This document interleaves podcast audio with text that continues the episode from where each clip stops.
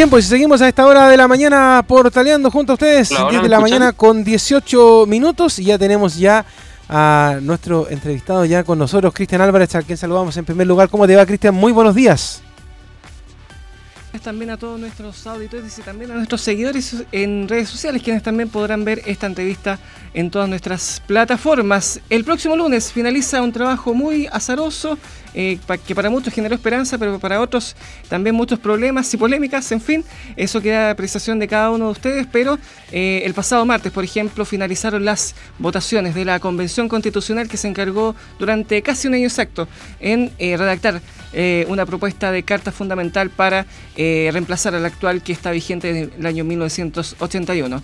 Eh, ¿Qué más y qué mejor que conversar con una gran persona que también en lo humano ha podido eh, tener una buena relación con la prensa y también junto con eh, otros ciudadanos que han querido conversar con él para hacer un balance del trabajo de este órgano redactor que, eh, como decimos, el próximo lunes va a definitivamente finalizar su trabajo y el día siguiente se disolverá definitivamente. Estamos con el vicepresidente de este órgano redactor, Gaspar Domínguez, quien a pesar de algunos problemas que tuvo, igual ya está con nosotros acá en el Portalendo de la Mañana para conversar de este balance. Así que tranquilidad, Gaspar, te escuchamos igual. Igualmente te agradecemos por conversar con nosotros a esta hora de la mañana. Muy buenos días. Hola, muy buenos días a ustedes, buenos días a todos que nos escuchan a través de Radio Portales. Están pasando muchas cosas, así que hay mucho de qué hablar. Exactamente, así que aprovechando, vamos a sacarte el jugo al respecto. Y bueno, cuéntame, un balance personal como convencional. Eh, ¿Qué te ha parecido este trabajo eh, durante este año, eh, como experiencia, también como labor, precisamente como representante de tu región además? Así es, ha sido un año muy complejo, porque no hay que olvidar que Chile hasta hace algunos, hace poco tiempo, digamos, estábamos sumidos en una profunda crisis política y social. Y esta convención constitucional no viene por sí, no viene por sí sola, viene como consecuencia de esta crisis social y de alguna y de alguna manera esta convención constitucional lo que ha buscado ha sido encauzar esta crisis social. Y como la han causado también, de alguna manera la convención, pudiéramos decir, es que ha sido caótica y muy compleja a ratos, dado que justamente lo que ha buscado es causar algo que es muy problemático. Y por eso hemos estado visto que contra un montón de dificultades hemos podido avanzar y hoy día ya tenemos prácticamente lista la propuesta de nueva constitución que será presentada el día lunes al presidente. Eh, ¿Cuántos han sido los costos personales también de asumir esta labor? Por ejemplo, en el ámbito familiar, en el ámbito de tu amigo, de tu pareja, además, eh, por lo menos han manifestado tu preocupación, no sé, porque, por ejemplo, ha enflaquecido, ha estado muy dedicado a esto. ¿Cómo han sido también esos costos? Sí, bueno, yo, bueno, no solo yo, ¿ah? yo creo que la mayor parte de las personas que trabajamos en la convención incluso también personas de los equipos técnicos, asesores, periodistas, ustedes mismos. El trabajo de la convención ha sido muy extenuante, ha sido de lunes a lunes, matiné, vermú y noche. Y quienes vivimos en regiones hemos tenido que abandonar nuestras casas para poder llegar a hospedarnos en lugares provisorios en Santiago. Y la verdad el costo personal ha sido muy, muy alto y por eso qué bueno que ya vamos terminando y ya vamos llegando al final de este proceso que ha sido muy sacrificado, pero a la vez ha sido muy bonito porque ha estado si bien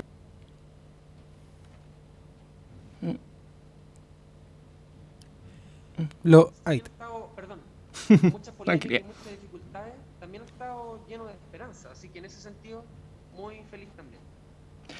Eh, Leonardo. Sí, al parecer se nos fue el audio con, Exactamente. Gaspar, a ver si... Parece que hay algunos problemas. Si puedes elevar un poquitito el audio, Gaspar, porque te vemos perfecto, pero te escuchamos un poco bajo. Sí, a ver.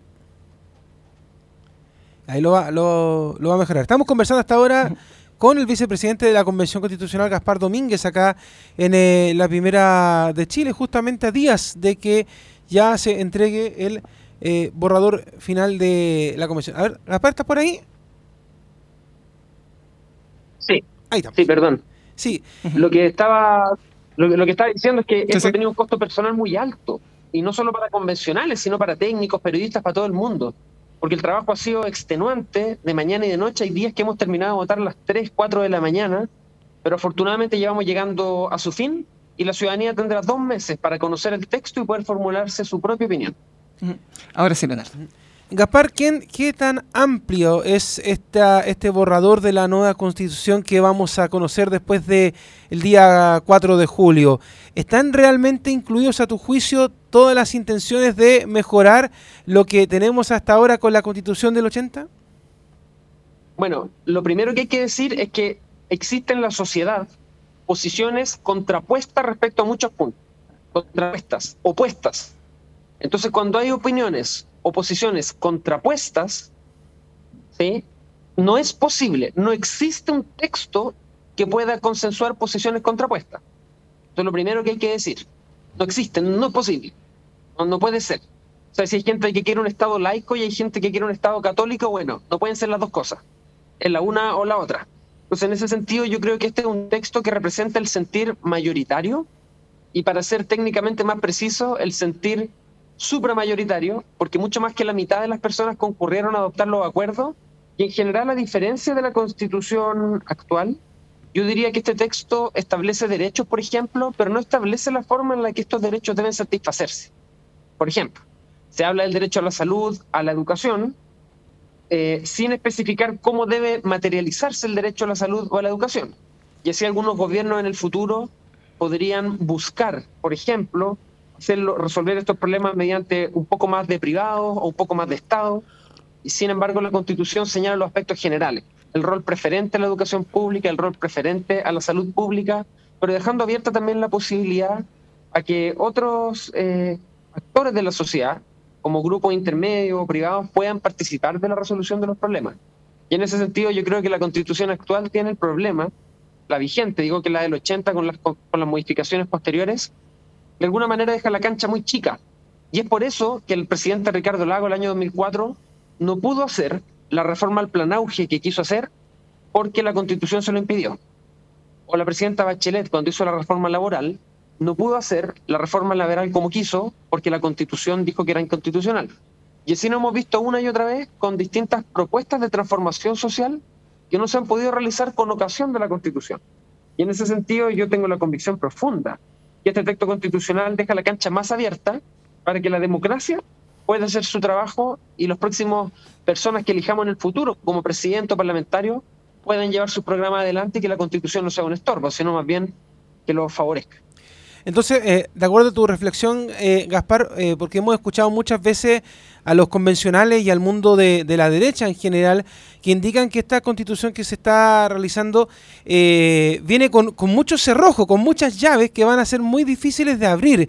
¿Cómo se responde un poco a esos comentarios que vienen de parte de la derecha cuando se habla de este borrador de la constitución?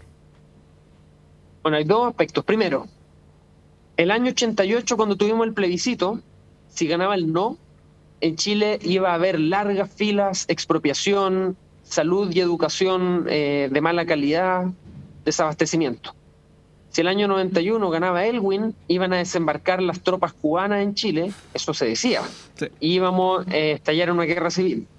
Si el año 2000 ganaba Lagos, el 99, de nuevo, iba a haber un desastre político, público, íbamos a arrepentirnos.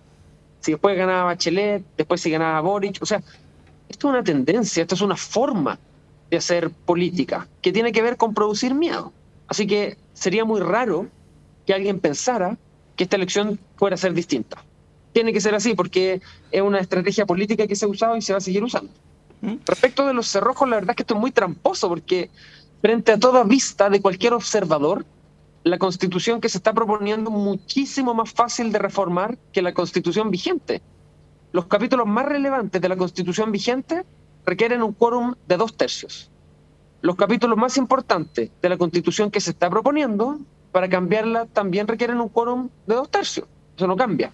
Solo que la Constitución que estamos proponiendo puede cambiarse con un quórum más bajo para, para, o sea, perdón, puede cambiarse con un quórum más bajo de cuatro séptimos cuando la ciudadanía también lo apoya mediante un plebiscito, es decir, es más fácil de cambiar y en los cambios que son pequeños, cuestiones pequeñas que no son sustanciales, o algunos capítulos de la Constitución se pueden cambiar con un quórum de cuatro séptimos, que es un quórum bastante, eh, bastante fácil de obtener en términos comparado con lo actual. Entonces, a todas luces, sin ninguna duda, la reforma de la Constitución actual es, para todos los efectos, mucho más fácil de cambiar que la Constitución vigente. Entonces, la verdad, yo no sé de dónde viene eso, pero, pero produce un efecto, porque el día tú me lo preguntas, mañana me lo va a preguntar un vecino y se genera cierta como atmósfera con la palabra cerrojo, pero fíjate, todas las cosas que tiene la constitución del 80, pareciera ser que ahora se le está queriendo checar este proyecto de constitución. Fíjate, se ha dicho que este proyecto de constitución es antidemocrático. Imagínate, eso se ha dicho. Se ha dicho que es autoritario. Se ha dicho que pretende imponer una visión del mundo. Se ha dicho que tiene cerrojos, y son justamente atributos que tiene la constitución del 80. Entonces lo que yo creo es que esto es una manera política de enfrentar esto para confundir y hacer que la gente tome una definición en el plebiscito. Pero estoy seguro que la esperanza será y vencerá el miedo.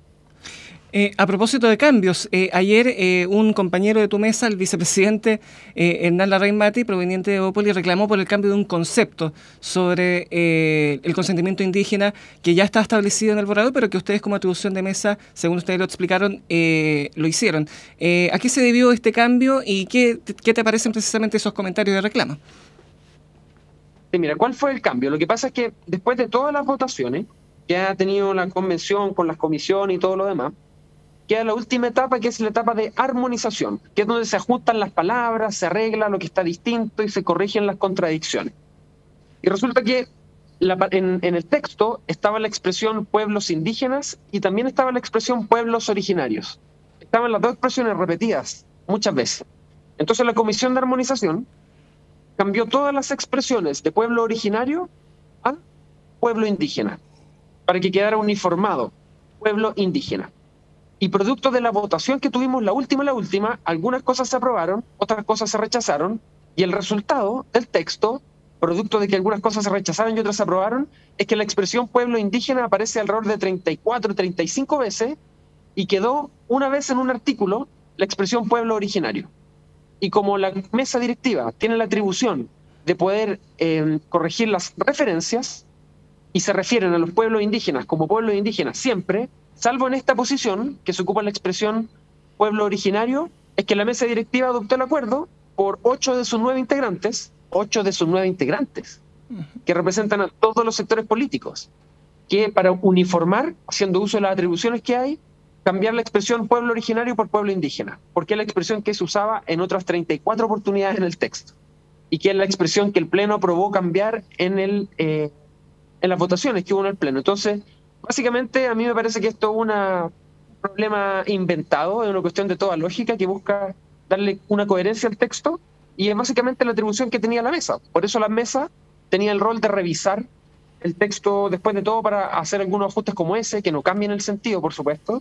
Otro cambio que se hizo, por ejemplo, eh, y que tuvo el voto a favor del convencional Larraín, fue que decía Agencia Nacional de Agua, que es un nombre malo, y se le corrigió el nombre correcto, que es Agencia Nacional del Agua, que era un cambio de la denominación, muy leve. Y el convencional que usted señala votó a favor. Después dijimos, oye, aquí dice pueblo originario, tiene que decir pueblo indígena. Y bueno, lo corregimos también. Pero la verdad a mí me parece que esto es, es una polémica que no tiene ningún sustento y, y en ese sentido estoy seguro que hemos hecho uso de las atribuciones que existen para poder terminar esta tarea. En definitiva, ese fue, esos fueron los únicos cambios que votaron ayer eh, y además no va a haber ningún cambio de aquí, por ejemplo, al lunes para eh, ya mandar definitivamente a imprimir o que se publique definitivamente el texto de propuesta que van a entregar al presidente. No, hubo otros cambios y fueron todos votados y están todos en el acta. Y hace el señor secretario, porque los cambios no los hacemos nosotros en el texto, lo hace la Secretaría de la Convención. Por ejemplo, salía la expresión el consumidor y se reemplazó por el consumidor o la consumidora. Entonces hubo un par de cambios de nominación, agencia del agua, consumidor por consumidor y consumidora, pueblo originario por pueblo indígena, y el convencional eh, que hizo este reclamo votó a favor de algunos de estos cambios también. Entonces la verdad, yo considero que no tiene sustento esto y, básicamente es lo que tenía que ser la mesa. Leonardo. Gaspar, de todo el trabajo que estuvieron haciendo durante este año, que recordamos de hecho hace algunos días acá con Cristian Álvarez, eh, comenzó bastante tormentoso desde el día 1. ¿Cuál fue el momento más álgido, el momento más complejo de la preparación de este borrador de la nueva constitución? Bueno, es muy difícil, es muy difícil la pregunta porque la verdad yo soy médico, yo trabajo en urgencia y siento que la convención constitucional ha sido algo así como estar siempre de turno de urgencia. Es como que siempre estamos resolviendo muchos problemas. Eh, es muy complejo porque no hay que olvidar, no hay que olvidar que este proceso constituyente busca resolver una profunda crisis política y social que produjo las manifestaciones más, grandes después del retorno a la democracia, que produjo eh, lesiones graves en, en, ciudadanía que se manifestó, en personal de seguridad, o sea, una profunda crisis. Y esta crisis fue encausada en esta convención. Entonces es natural que esta convención también sea un constante momento de crisis. Y por eso la verdad es que me, me cuesta pues identificar cuáles son los momentos más, más complejos, porque si empezamos a revisar pareciera ser que desde el día uno ha habido momentos muy profundamente complejos y pareciera ser que nunca se acaban. Como ahora estamos un par de días de que se acabe la convención y sigue habiendo momentos de gran complejidad. Yo creo que necesitamos esperar a terminar esto, poder estar en silencio, reflexionar, mirar lo que hemos escrito para que la gente pueda ir informándose y pueda reflexionar con mayor calma todo lo que estamos viviendo. Y respecto a un emplazamiento que le hicieron estos días de eh, hacer entrega del texto de la nueva constitución a los convencionales antes que al presidente, ¿lo han evaluado? ¿Cómo se ve este tema? Bueno, el texto, eh, el texto, bueno, ese emplazamiento que, se hace, que tú señalas, es un emplazamiento que la verdad yo lo considero muy ofensivo en cuanto las personas que tienen el texto y que ingresan las modificaciones en la Secretaría. Entonces, suponer o deslizar la sola idea de que alguien de la mesa directiva pueda modificar el texto eh, es muy grave, porque la, la, la mesa directiva no tiene acceso a este texto. Es la Secretaría.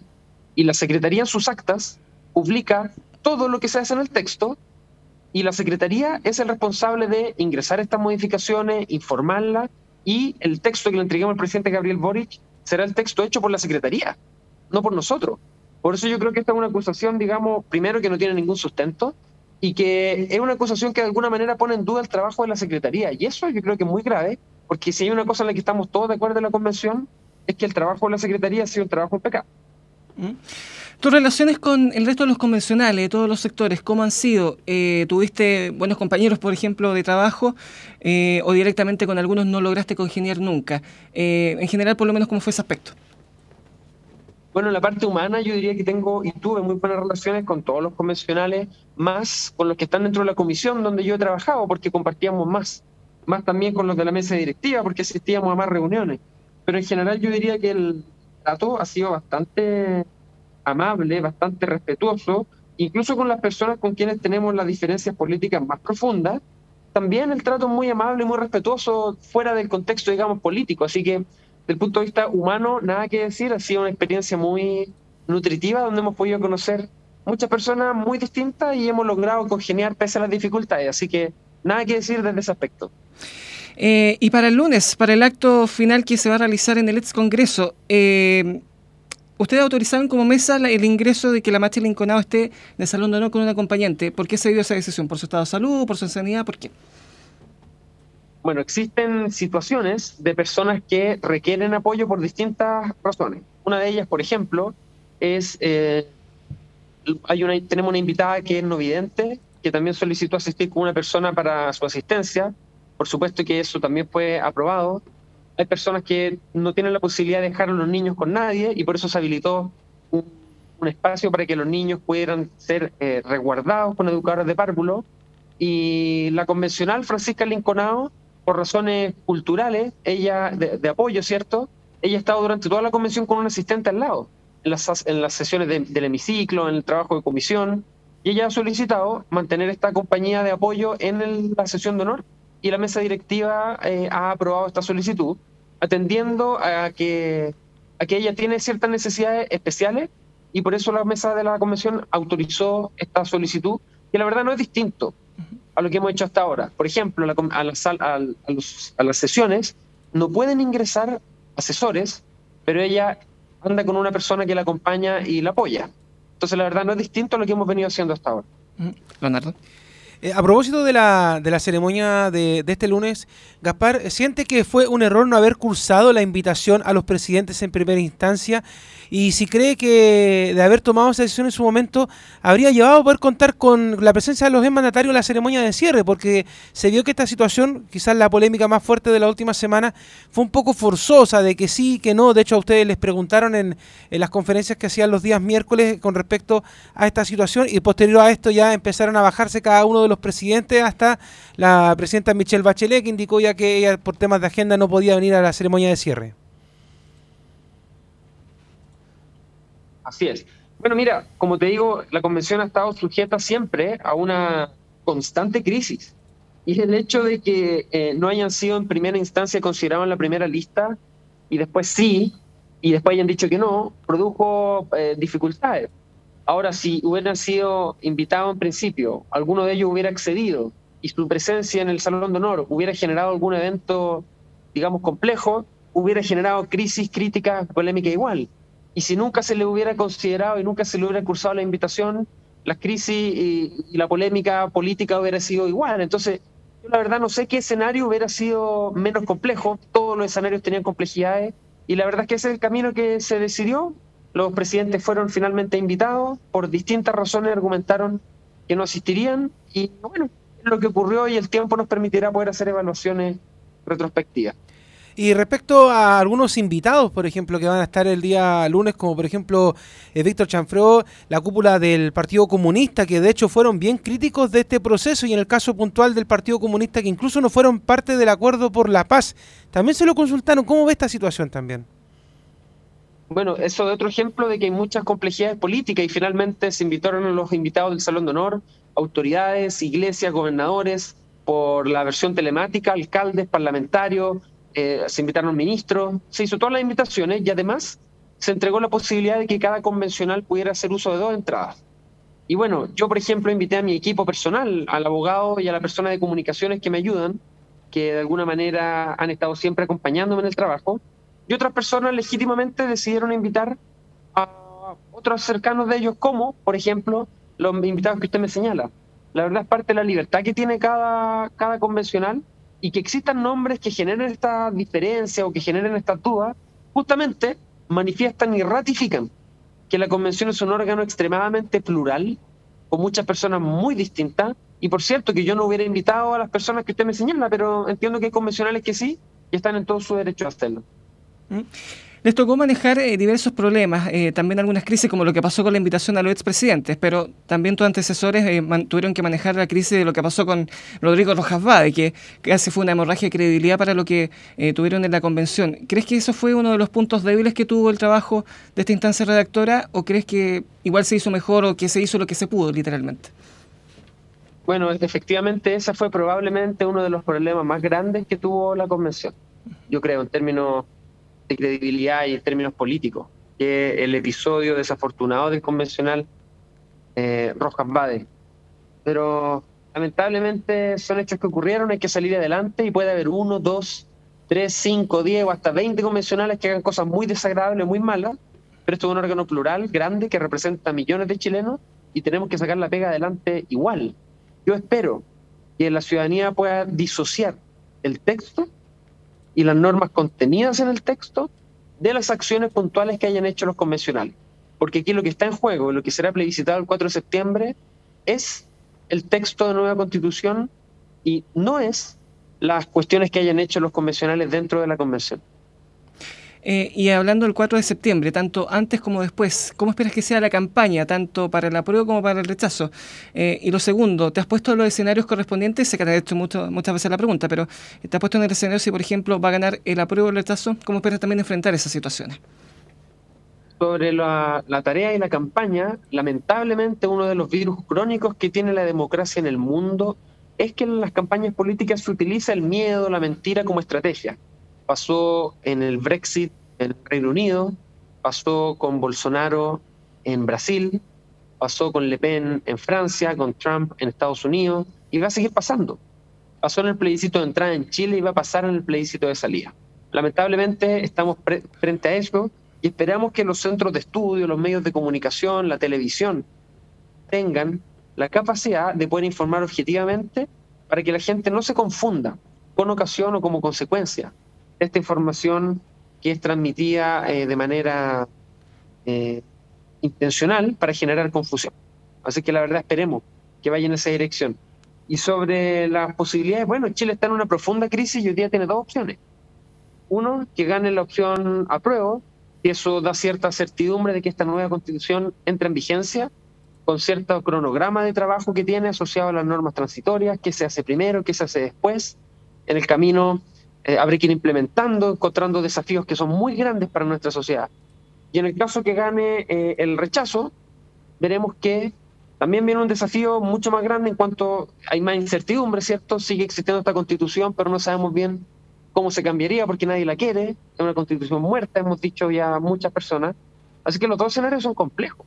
Por cierto que los dos son complejos, pero mi posición es que nos da, nos da más certezas y menor complejidad la primera opción, que es la opción de que esta nueva constitución entre en ejercicio, en vigencia. Así que esa será mi, mi opción de cara al plebiscito. Gaspar, bueno, y, pensando un poquito en el, en el futuro, eh, en tu opinión personal y ya en el trabajo también como vicepresidente y constituyente de este proceso, eh, sabemos que en caso de que se apruebe esta constitución podría durar, no sé, 25, 50 años y quizás en el futuro se volvería a hacer otro proyecto de convención constitucional. Como mensaje póstumo a los que tomaron esa aposta, ¿qué consejo, qué recomendación le darías tú? Porque hay que decir, Gaspar, que además esta, esta convención fue inédita por eh, paridad, por la inclusión de los pueblos originarios, pero de todo lo que hemos conversado y todo lo que tú has visto durante este año de trabajo y un poco más, ¿qué consejo, qué recomendación le dejarías al futuro, a los futuros convencionales que en algún momento quisieran redactar una nueva constitución? Uno de los principales problemas que tuvimos fue el escaso tiempo apenas en 12 meses tuvimos que hacer el reglamento y tuvimos que escribir la, la constitución.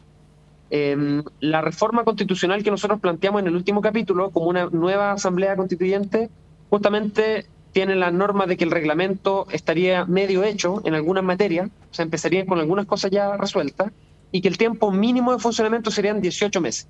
Así que yo creo que las principales dificultades que tenemos fueron consideradas en el capítulo de reforma constitucional, porque se estableció, ¿cierto?, eh, la necesidad de tener un tiempo mínimo de 18 meses.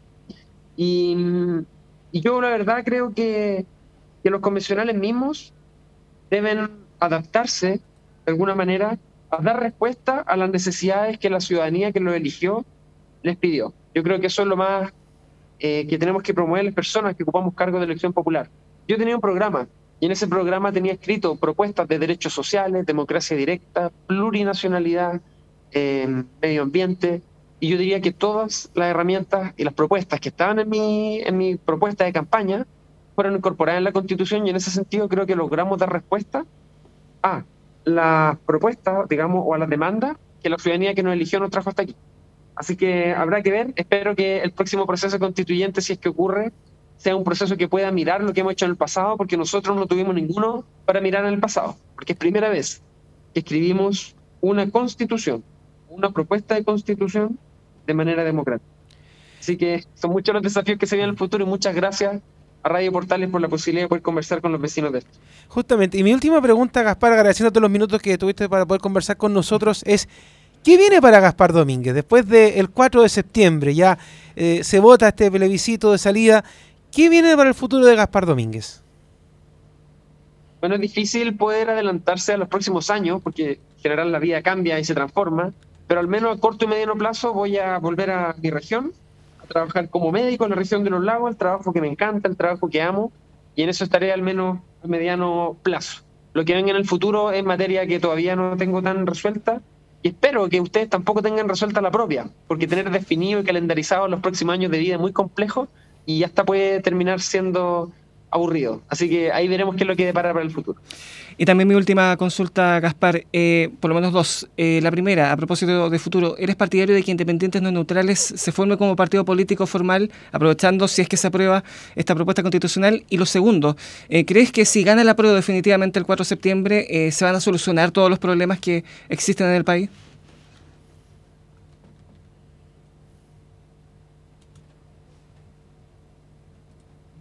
Gaspar. Sí, al parecer se le pegó la. Sí, justo se le, se le, se le pegó la, la, señal. Es por producto, me imagino, de la lluvia, del clima. Sí, de hecho, ahí se desconectó. Vamos a ver si se puede conectar para que. Ahí está de vuelta. Ahí está de vuelta, sí. Ahora sí. Te reitero la pregunta si es que quieres, por si acaso. La segunda, era... la, escuché. la segunda pregunta, la respuesta. La... Ay, Gaspar. Sí, la respuesta es bien clara. Con la aprobación de esta nueva constitución no se arreglan todos los problemas. No se arreglan. Son muy importante decirlo y repetirlo. porque esta constitución no es una varita mágica. Esta constitución es una caja de herramientas para trabajar en resolver los problemas. Por eso yo estoy seguro que tenemos las herramientas para avanzar con democracia directa, con derechos sociales, para avanzar en las soluciones, pero por ningún motivo esto será una varita mágica que va a arreglar los problemas. Y lo segundo, sobre el particular movimiento que yo represento, la verdad, hay conversaciones internas que hay que tener. Eh, se viene, digamos, una situación muy compleja en el caso de, de, las dos opciones que viene el plebiscito, y todavía yo no tengo una postura sobre la posibilidad de constituir un nuevo partido político, la verdad. Perfecto, contra viento y marea y a pesar de los problemas de conexión, hemos conversado esta mañana con Gaspar Domínguez, vicepresidente de la Convención Constitucional, para hacer un balance eh, de lo que fue el trabajo de este órgano elector durante este año, trabajo que definitivamente finaliza su labor el próximo lunes con la presentación al país de su propuesta oficial que será entregada a las principales autoridades del país. Gaspar, muchas gracias por esta conversación, a pesar de todo, y nos veremos el lunes cuando sea precisamente ese evento final que estaremos pendientes y transmitiendo acá como Radio Portales también. Así es, muchas gracias y que tengan un excelente día. Chao. Chao, chao. Chao, que te vaya bien. Leonardo. Ah, eh, antes de, por, favor. por si acaso, invitamos también a nuestros auditores y a nuestros seguidores en redes sociales que sigan nuestra transmisión este próximo lunes, donde lógicamente vamos a estar transmitiendo eh, esta ceremonia final que se realizará en el ex Congreso Nacional de entrega de esta propuesta oficial al presidente Boric por parte de la Convención Constitucional. Así que estaremos pendientes de todos los detalles que ocurran ahí. y será a partir de las 9 de la mañana que vamos a estar en vivo hoy junto a Cristian Álvarez, Camilo Vicencio y Claudio Quijada desde justamente la sede de la convención, pues aquí muy cerquita de la radio y vamos a escuchar las voces de las autoridades, de todos los presentes que van a estar ese día y también de los propios convencionales a la entrega del borrador. Y de ahí en adelante, como lo hemos dicho todo el tiempo, recién a generarse una opinión, no antes. Hay muchos perjuicios, hay muchas cosas que no se saben, que hemos hablado, que hemos comentado porque la dijo un convencional, porque la dijo un político, porque la dijo un vecino, pero es bueno que a partir del día lunes todos tengamos en nuestras manos el borrador. Ya sea en papel, ya sea en PDF, como usted quiera, pero recién ahí, léalo y se genera una opinión. Es lo más importante. Fórmese una opinión informada, que eso es lo más importante.